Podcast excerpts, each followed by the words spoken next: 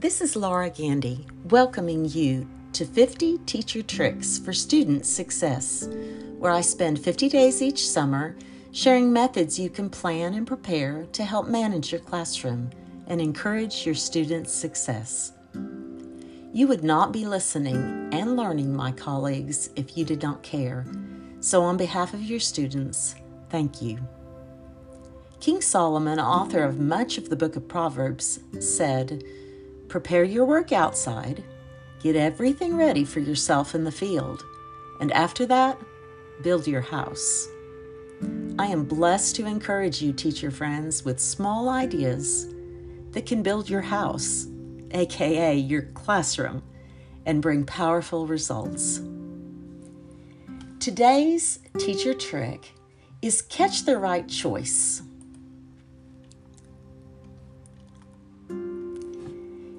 Here's what you need to plan and prepare.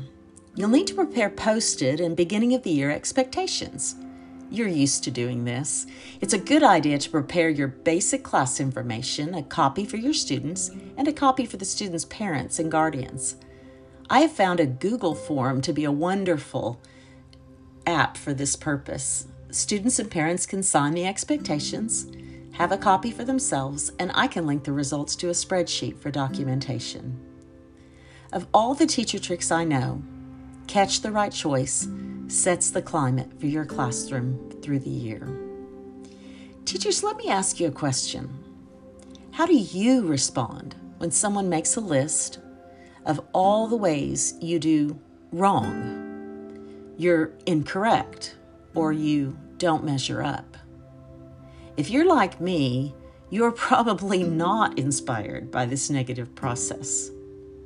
Imagine how students respond to corrections. If that bell rings, you need to be in your seat on time. Five students have not turned in their work yet.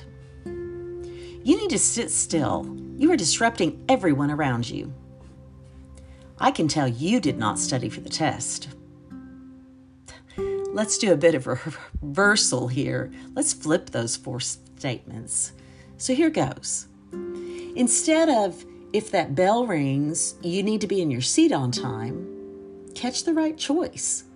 Find the 10, 5, maybe just one student who's in their seat before the bell rings. Say thank you to that student. I love the phrase, follow the role models around you, and it works every time. I'll notice the one student who's in their seat on time, or I'll notice the one row and after I recognize that row, I'll ask the class to follow the role models around them. You'll see the students who've been praised sitting up a bit straighter, and you most often see the rest of the students want that same affirmation. Next, instead of five students have not turned in their work, how about 20 of you have followed my directions and turned in the work, on, work online? Let me know if you need help. We're almost at 100%. The only caution I would add would be to teach with sincerity. Most students can tell if you're saying something just to manipulate or to falsely flatter. Make an effort to truly see the right choices first. Next, instead of you need to sit still, catch the right choice of maybe the two students in the back of the room who are working so still that they are honoring the six students around them. Thank you, students, for the way you're showing honor and respect through your focus and stillness. Finally, instead of you didn't study for the test, even if there's only one assignment the student has turned in, take a moment to recognize that one assignment. It may be in front of the class and it may be just privately. Over the years, I have seen the most difficult student in the class show improved effort. Notice I said improved, not perfect effort. In fact, the most difficult students will almost fall out of their seats in surprise the first time they hear me or you catching them making a right choice. Now, how does catch the right choice lead to student success? One, students are hearing the class expectations framed positively instead of with nagging negativity.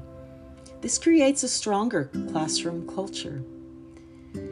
Second, teachers, you're training and teaching students through reinforcing respectful and productive behavior. And third, and most importantly, in my opinion, you are treating and teaching others as you would want to be treated and taught. Fourth, students respond to Catch the Right Choice because the foundations of their very basic researched needs the needs of acceptance, safety, and security will be in place. So then their learning and academic growth can actually more easily follow. And fifth, finally, students want to succeed, particularly in front of their classmates. They want to please their teachers. Building your students up provides a role model for encouragement and shows value for students among their peers. So let's review the three quick takeaways.